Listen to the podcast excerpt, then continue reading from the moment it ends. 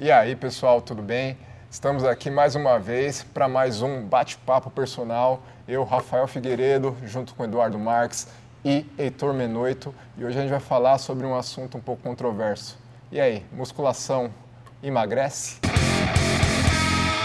Tem uma crença de que o exercício aeróbico é mais eficiente no processo de emagrecimento do que o exercício de força, do que o treinamento de força, musculação. Por que, que as pessoas acreditam que o aeróbico é mais eficiente? Desmistificar isso perante a sociedade é um pouco mais difícil, porque quando você corre, você transpira mais, você aumenta ali a frequência cardíaca, então passa essa impressão, né? As pessoas leigas têm essa impressão que aquilo ali ela está, né? Utilizando gordura ali como fonte de energia, ela está emagrecendo mais. E como na musculação, dependendo do treino, se for um treino de força, com um tempo de recuperação maior, automaticamente ela vai transpirar menos, ela vai sair, né, vamos dizer assim, com a frequência cardíaca menos elevada, ela tem essa impressão que não está ocorrendo nada, né, e a gordura não pode ser metabolizada dessa forma. Eu acho que a primeira coisa que a gente tem que levar em consideração é o que é emagrecer. Emagrecer é uma coisa, perder peso é outra. Né? Muitas vezes a gente fica pensando ali que emagrecer é só baixar o peso na balança e nem sempre é assim. O mais importante é diminuir o percentual de gordura. Um processo muito importante do emagrecimento também é o, a manutenção da massa muscular, tá? O ganho ou a preservação dela, né? Não adianta nada você só emagrecer, só perder peso, como foi falado aqui, né? Precisa se preocupar em traçar uma estratégia para que os nossos alunos não percam muito, muita massa muscular, aliás, de preferência, é, no mínimo mantenha a massa muscular ou aumente. Isso que é importante você fazer uma avaliação física, acompanhar todo o processo para você ter um, um resultado expressivo no final e saber o que está acontecendo. Muitas vezes a pessoa está ali perdendo peso e está perdendo massa magra, e isso não vai ser saudável, é mais provável que a pessoa fique flácida ao invés de, de ficar magra de verdade. A musculação, é, é, é, eu acredito que ela é muito importante nesse processo, porque ela vai conseguir, aliás, não só a musculação, todo treinamento de força, pode ser o cross, pode ser um treinamento funcional. Saiu um estudo em 2017 falando do treinamento concorrente. Fez um comparativo de treinamento concorrente, né? é, grupos que fazia só treinamento concorrente, o que fazia só endurance e outro que fazia só musculação. E no treinamento concorrente ele conseguia ali diminuição significativa no percentual de gordura, tá? E não tinha tanta interferência na hipertrofia muscular. Então, foi constatado nesse estudo que o treino concorrente ele funciona muito bem para deixar bem claro o pessoal que, que não sabe o que é o, o treino é. concorrente, né? Explicar é. melhor que a gente sai falando, às vezes esquece, é. né? Como se, se a gente estivesse falando para só profissional, né? Então, o treino concorrente, vou dar um exemplo, né? É, é quando um aluno, um indivíduo treina, por exemplo, a musculação e depois faz o, o treino aeróbico. Então, um treino vai concorrer com o outro, né? Pode ser feito dia sim, dia não, é considerado treino concorrente ou você dentro de uma mesma série você introduzir a atividade aeróbica juntamente com a musculação.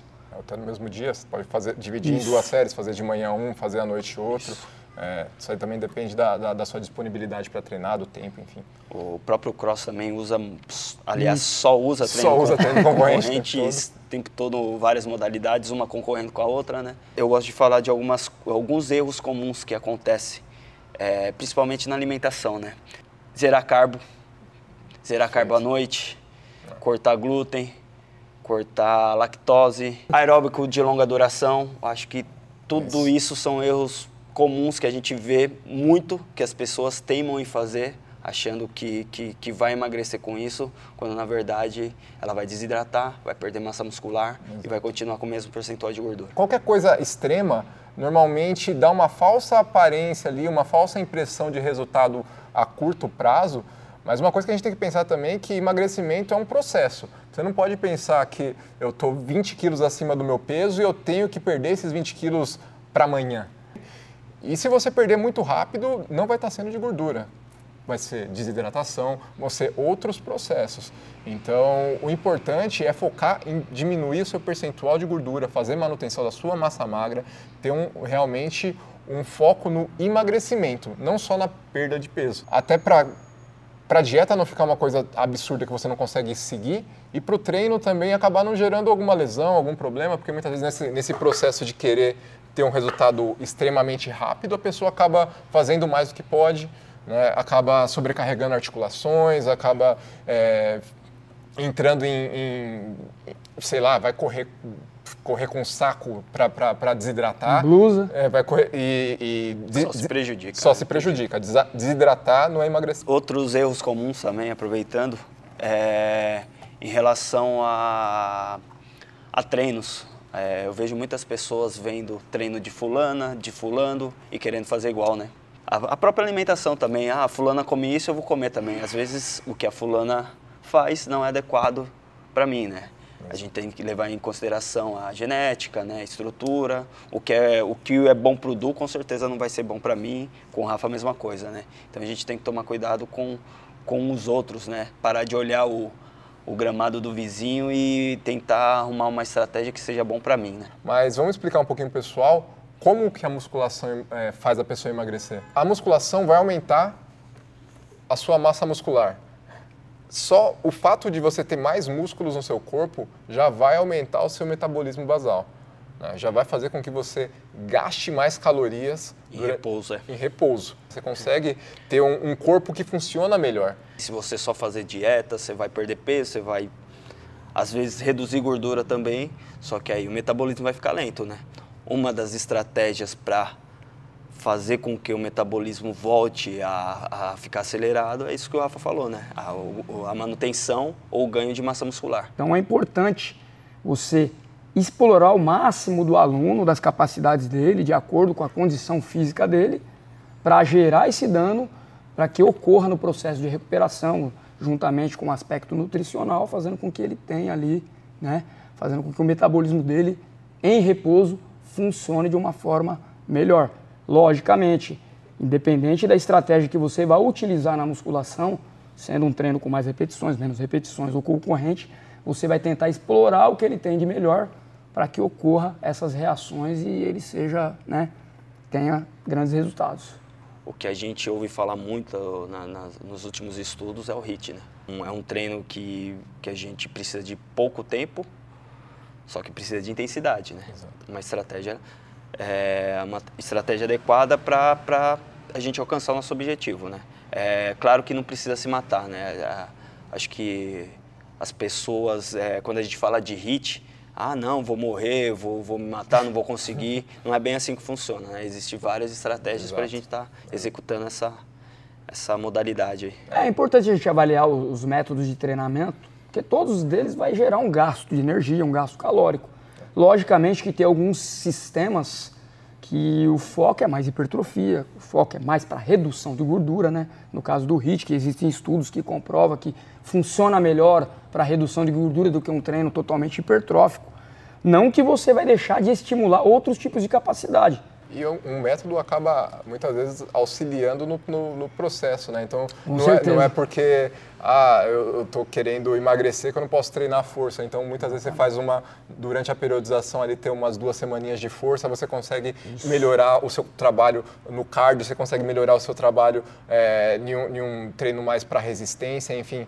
Então é, é, bem importante você variar as estratégias também, até para o seu corpo nunca estar tá na, na zona de conforto. Importante que você conheça o aluno para saber também qual etapa você vai aplicar o tipo de, de, de, método, né? E dando continuidade no processo. Aí é individualidade, né? né? Individualidade. Alguns vai, vai funcionar mais o treinamento de força do, do que o concorrente. Não. Foi um estudo que eu li de 2017, mas isso não comprova que para o Rafa vai funcionar dessa forma. Não. Ou para mim. Como que eu, eu, vou estruturar o treino, né? É, e a gente vai ter que explicar aqui o que são exercícios monoarticulares e multiarticulares, né? O que, que é mais interessante no processo de emagrecimento, Heitor? É, depende, né? Sempre, sempre a gente tem que pensar dessa forma, né? Bom. Acho que os doutores aí da área, o pessoal, o pessoal que pesquisa bastante sobre isso, eles, eles tendem a, a puxar essa, essa metodologia para um lado, né? Para para multiarticulares, né? Quando a gente trabalha mais, envolve mais de uma articulação em determinado exercício.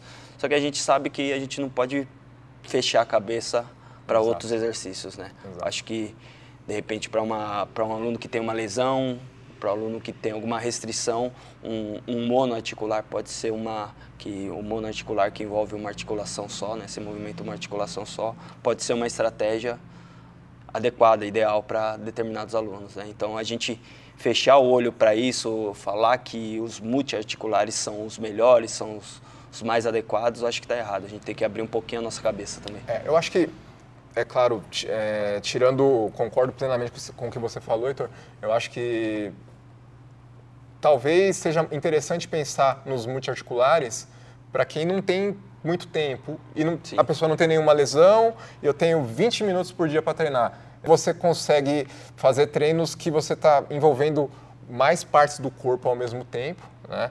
E otimizar o processo todo de treinamento. Você, tá treinando, você não está treinando só bíceps, está fazendo costa, bíceps, ombro, tem, tem vários, vários, várias articulações, vários músculos trabalhando ao mesmo tempo. E para quem está apertado ali, tem muito pouco tempo, pode ser interessante. Né? É, então, eu concordo, acho que a gente não pode fechar o olho e falar, ó, oh, só funciona dessa forma, o, o, treinamento não é receita de bolo, né? a gente tem que adaptar para de acordo com, a, com, a, com, as características do aluno, de acordo com, com o tempo que o aluno tem para treinar, de acordo com é, histórico de lesões, com a saúde, é, com o gosto pessoal do aluno é importante também. Às vezes você faz um, um treinamento ali que a pessoa não, não vai ter adesão né? Você monta um treino deixar que... o mais atrativo possível para o aluno, né? Exato, porque muitas vezes não adianta você fazer um treino que, em teoria, seria o ideal, mas que a pessoa não consegue praticar. Jamais você pode descartar os monoarticulares, né, que são exercícios importantes. E o multiarticular, existem mais tendências na literatura de que gera um gasto calórico mais elevado, né? são movimentos você... que a gente faz no dia a dia, né? Então é. não dá para descartar. Então, Eles são mais importantes. Né? Eu Mas... acho bastante importante você trabalhar, né? São exercícios que solicita vários músculos ao mesmo tempo, né? Que ativa ali grupamentos grandes. Eu acho que é importante, é válido você colocar e não descartar ali, né?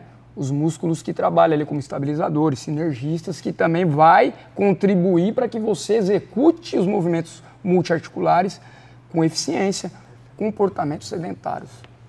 Muitas vezes o aluno ele treina 45 minutos, seja na musculação, uma atividade aeróbia, e ele não consegue ali explorar o máximo das capacidades dele. É um treino meia boca nesses 45 minutos. Aí ele vai tomar banho, vai 45 minutos ele vai dirigir sentado no carro até a empresa. Aí depois ele vai ficar 4 horas na empresa no computador. Aí depois ele tem mais 45 minutos de almoço sentado. Aí depois mais 45 minutos, mais 4 horas na frente do computador novamente.